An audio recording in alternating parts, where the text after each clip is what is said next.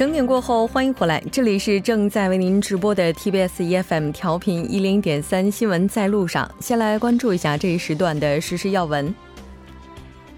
根据韩联社报道，美国国务卿蓬佩奥今天访问中国，会见负责外交事务的政治局委员杨洁篪和中国外交部部长王毅，介绍了第四次访北成果。韩联社表示，蓬佩奥就北韩无核化和韩半岛问题呢与中方交换了意见。并表示希望中方予以协助，但中方反应冷淡。据分析，这可能与贸易战以及南中国海问题有关。韩国外交部决定，从十月十五日起，护照有效期到六个月前将发送手机短信提醒。韩国外交部表示，由于很多人不了解，全球大部分国家在受理签证时要求申请者提供有效期超过六个月以上的护照，而出现诸多问题。为避免类似事件发生，而出台了这一政策。为了纪念第五百七十二个韩字节，十月九日，韩国各地都将举行有关韩字节的活动。法定公休日，韩国的韩字节是为了纪念世宗大王颁布训民正音、鼓励研究和普及韩文而制定的纪念日。瑞典皇家科学院十月八日宣布，瑞典皇家科学院在瑞典斯德哥尔摩宣布，将二零一八年度的诺贝尔经济学奖授予威廉·诺德豪斯和保罗·罗默，以表彰其在。以以表彰其在花落气候变化和技术创新的贡献。另一方面，由于密兔风波，瑞典文学院决定今年取消颁布诺贝尔文学奖的获奖者名单。好的，以上就是今天这一时段的时事要闻。接下来的一个小时将为您带来今天的一周体坛新闻放大镜以及民生零距离。广告过后马上回来。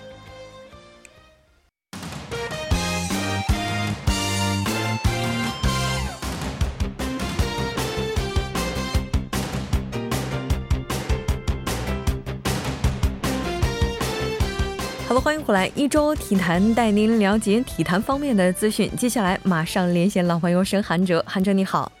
主持人好，大家好，非常高兴和您在改版之后进行我们今天第一期的一周体坛直播连线。那在改版之后，本来是周五播出的一周体坛呢，我们调整为每周一和大家一起来了解体坛的资讯。那我们来看一下今天的第一条消息是什么？嗯。第一条消息，我们是来说一下这个韩国队的这个新的这个主教练，呃，由这个保罗本图率领的这个韩国国家男子足球队呢，将于八日，呃，将会会合与这个乌拉圭队，在这个首尔世界杯体育场要进行一场比赛热身赛，嗯，而在这个下午的三点呢，这个太极战士们将在这个京畿道的这个坡州的国家训练中心开始集合，开始为这个比赛做一些准备。所以说，这一次乌拉圭队的招牌前锋这个苏亚雷斯也是这个效力于这个巴塞罗那队的，是因为这个妻子生育第三个孩子而被排除在了这个客场名单之外。但是这个前锋这个卡瓦尼等一些在欧洲效力的这些名将呢，都会来到这个韩国与韩国队进行这场比赛。所以说这场比赛也是考验这个韩国队新帅保罗的一次呃机会吧。嗯，是的。那这次的话，成员有哪些变动呢？这一次，这个保罗是主教练，是在韩国执教的这个首一场比赛嘛？所以说上个月和这个哥斯达黎加队和智利队的比赛后呢，时隔一个月再次召集了这个国家队。呃，这一次的成员是以第一期的成员为主，而这个膝盖受伤的这个池东元，呃，则作为了这个替补选手，而前锋这个石贤俊是这一次被选中了。另外呢，在国家队的名单中呢，像这个鞠基哲老将，因为这个急性肾炎。也是落选了，而这个金城大这个也是代替了这个呃其这个名将加入了这个国家队，像候补的这个朴智秀和这个中场的这个李振贤也是这次入选了国家队。嗯，那备受关注的亚洲这个孙兴民哈孙球王可能是今年参加的最后一场的比赛了。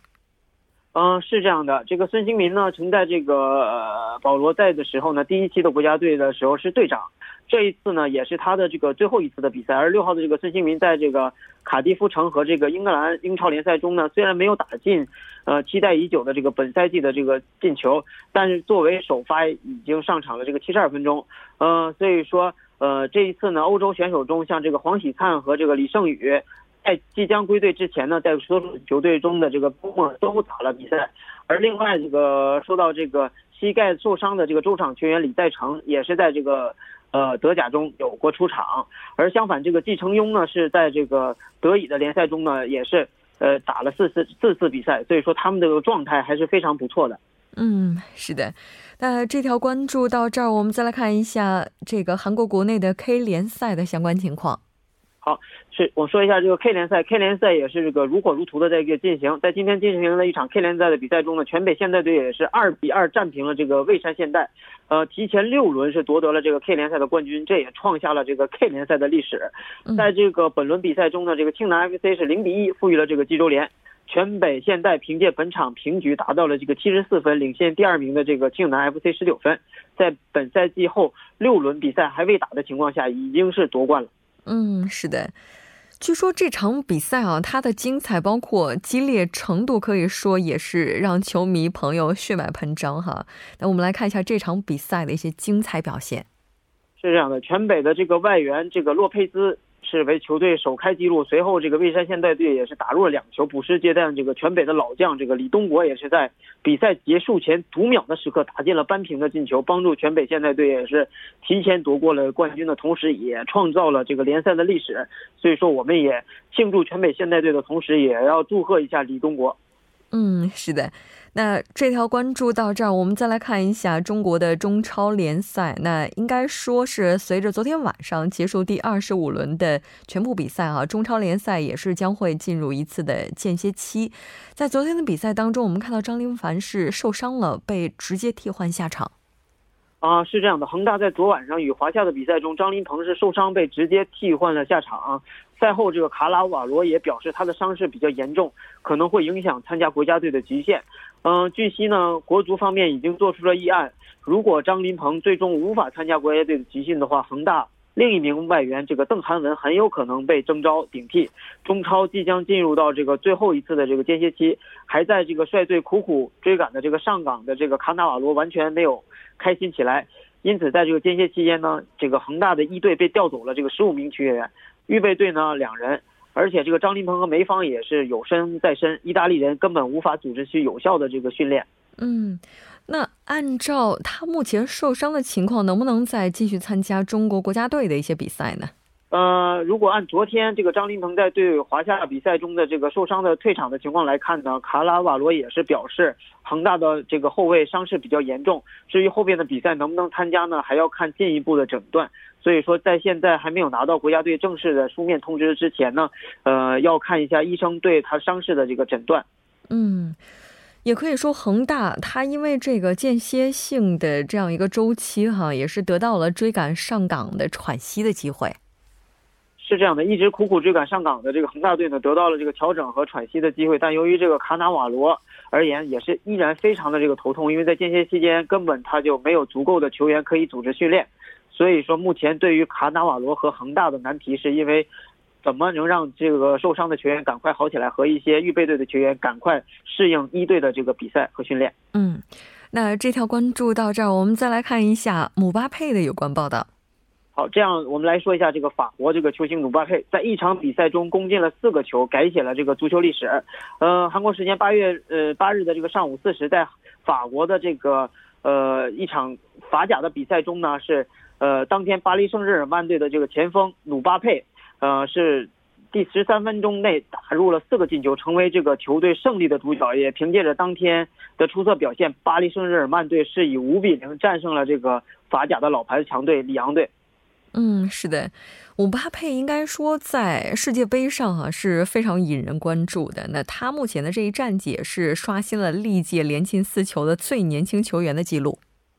是这样的，凭借他的这个出色表现呢，姆巴佩是共打进了二十三球，在这个二零一八年赛季射手榜中呢居世界第十二位，这比目前攻入二十三球的这个罗梅库洛夫呢四十场少。是三十七场比赛以来首次表现最出色的球员之一。另外，姆巴佩一场比赛的这个四粒进球记录也是四十五年来的最好成绩。与此同时呢，姆巴佩还刷新了历届四个进球中最小球员的这个记录。是的，那接下来最后一条消息，我们来看一下目前正在进行当中的排球女排世锦赛的相关报道。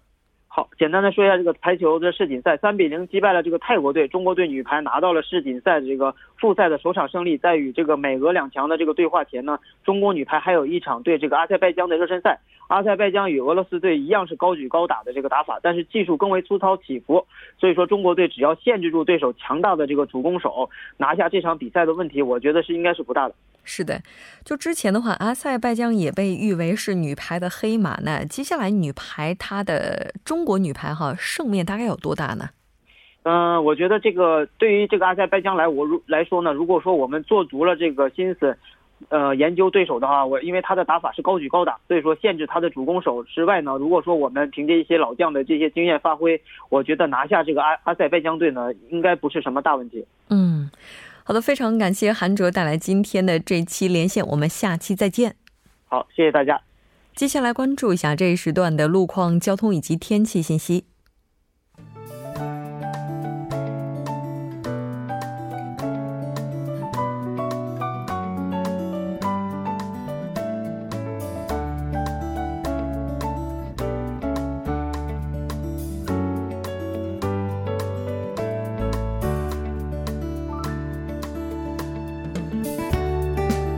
晚间七点十三分，依然受程琛为大家带来这一时段的路况及天气信息。继续来关注晚高峰时段首尔市的实时路况。第一条消息来自清溪川路清溪九街至清溪八街方向，从今天的早间时段呢，在该路段下行车道上进行的道路施工作业目前已经结束，路面恢复正常通行。接下来是在国会大路木洞桥由东向西方向，在该路段的五车道上呢，刚刚发生了一起追尾事故，还望后续车辆保持安全车距，提前变道行驶。下一则路况来自奥林匹克大路。金浦方向城山大桥至嘉阳大桥这一路段，目前呢，在该路段的四车道上停靠着一辆故障车辆，相关人员正在积极处理事故当中，请来往的车主们参考相应路段，小心驾驶。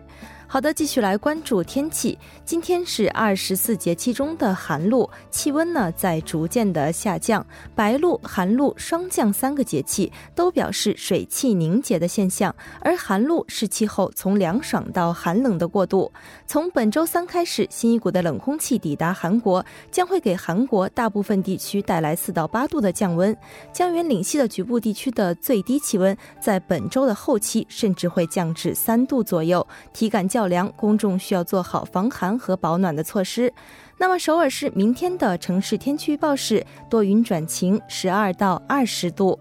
好的，以上就是这一时段的天气与路况信息，我们稍后再见。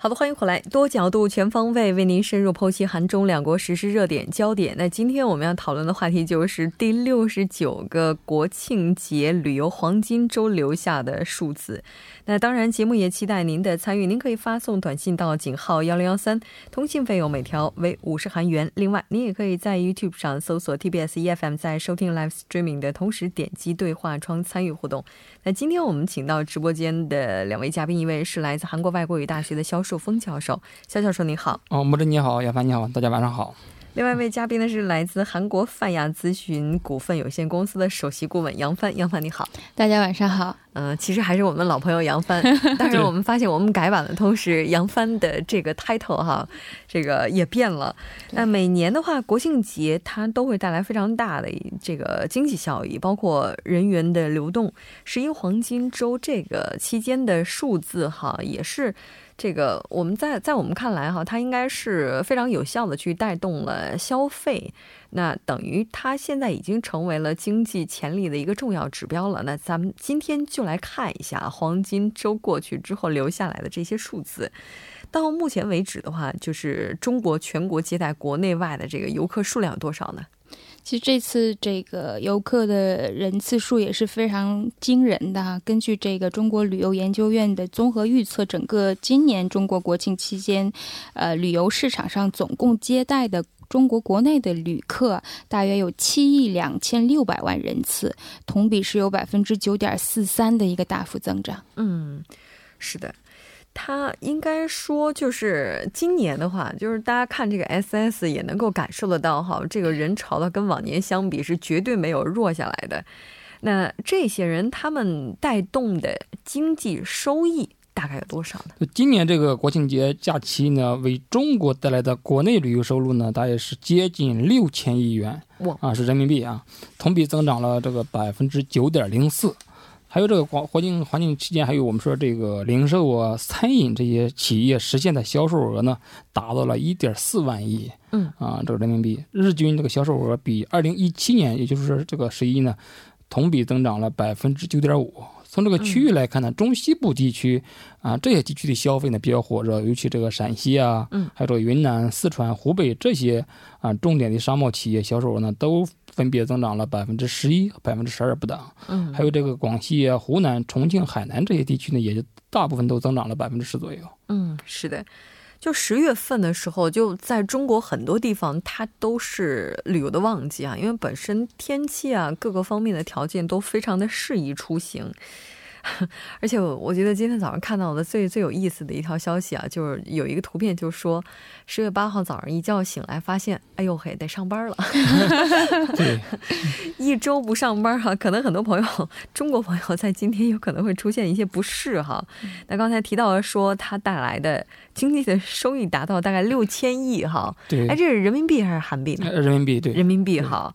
那如果从行业来看的话，就哪些行业是比较火爆的呢？这个国家统中国国家统计局的数据是显示到，当前中国的这个服务消费的需求是非常旺盛的，而且刚刚有肖教授也介绍说，餐饮这方面，整个八月份其实已经餐饮的收入开始有了百分之九点七的增长，应该算是为这个呃。就是长假做了一个预热，那之后呢？比方说，除了这个整个服务消费里面，我们看一个更细的行业，属于文化消费业。文化消费今年，比方说电影院票房已经是突破了五百亿大关了。然后，另外这个在这个文化演出方面也是出现了非常多的多元化。比方说，你像中国国家京剧院啊、话剧院、交响乐团、儿童艺术院等等这些院馆都是出。推出了相当多的这个演出节目，吸引游客过来参观。另外就是说，随着这个生活水平的提高，博物馆游。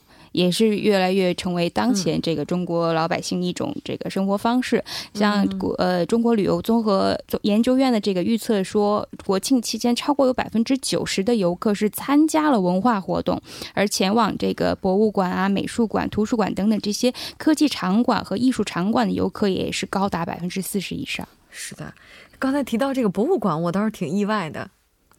对，因为他这个可能带一些孩子旅游啊，这家庭旅游比较多一些。另外，这个旅这个博物馆可以让孩子了解一些过去的这种历史啊。嗯。还有比如说这个故宫博物院啊，还有这个秦始皇陵兵马俑啊，这些文化类景区也是可能吸引了大量的游客。嗯。刚才说的这个文化这个活动，可能有的城市说这个期间举行的这种公共文化活动达到了七万场，所以比同期增长了百分之二十。所以说，这些都是可以说是一种这个旅游体验的一种升级。对，嗯，是的。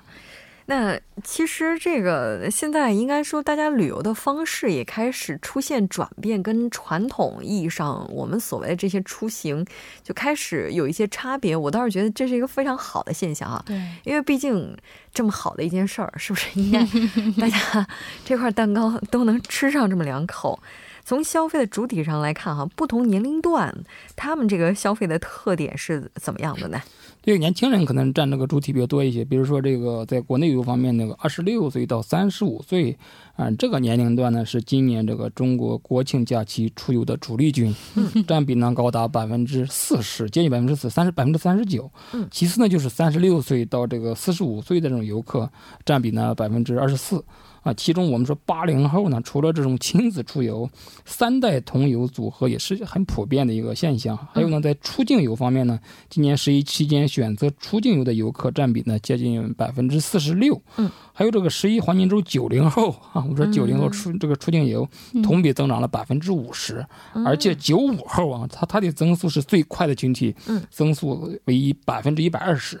所以说，这个年轻一代逐渐成为这个出境游的一个主力群体。我现在在算，就 九五后大概现在多少岁？大学生二十二三四这样的，刚好就是年轻，对年轻的时候想去出去看看世界的那个那个年代。对，是这个对于九五后来九五后来讲，如果能够趁这个时间去外边去玩一圈，这可能对于他们人生来讲是一个非常宝贵的财富。你像九零后，应该现在是二十八九岁，有点像三十之前的这个年纪，已经开始上班，有自己的一些收入了，就是。说在外消费，就是人均消费购买力上来讲，九零后可能稍微更强悍一些。但是人数上，因为基数毕竟九五后基数之前少嘛，所以说这个时候九五后的这个年轻人出去看世界的这个勇气和力量，没有结婚这个时间比较自由，正好放 放假。而且这个很有可能是穷游。有有可能。青春游，嗯，就比如说背囊背一个包包，就买了这个往返的机票，然后再订一个什么青年旅社，这就能够出去了。对，要求不高，他们主要是体验这种体验比较这个强烈一些。对，你看这主要的消费群体还是七零后、八零后。对，就让我比较觉得这次数据里面，像六零后，也就是说已经退休之后六十几岁的这些这一代人。以往我认为啊，这一代人应该说是旅游回忆，就是说，呃，去回忆一下自己曾经走过的这些各个地方。但是今年的数据上来讲，就是这一部分六零后的境外消费和境外旅游也是人数增长是最多的，实现了百分之九十六的增长。也就是这这一代人的这个消费观念啊，也有了一个比较大的变化。是的，没错。这个有人说，像这个九零九五后哈，就是虽然说这个他们有可能是穷游，但是这据说这购买力也是在不断的攀升哈，他们有可能会成为这个市场当中就新兴的消费力量，就未来的话会迅速的崛起。哇，这词儿说的。像刚刚有讲到，就是说，呃，六零后是这个境外消费人数增长最大的是百分之九十六，而这个真正在外面人均消费增长最大，刚刚有讲是九零和九五后。那这些这个年轻人比较比较喜欢的这些旅游胜地啊，比方说有这个英国呀、美国啊、澳大利亚，另外像北欧的冰岛啊、挪威，以及最近就是说。比较呃不被大家算是小众目的地的这个像神秘的欧洲这免签国塞尔维亚等等这些小众目的地的这个销售额呢也是有增幅百分之五十以上，嗯，就说大家不再去游别人都游过的地方，而是想去游谁都没有去见过的地方，嗯，对这个交通费用可能就占据了大其中的大部分的比例，是，嗯，是的。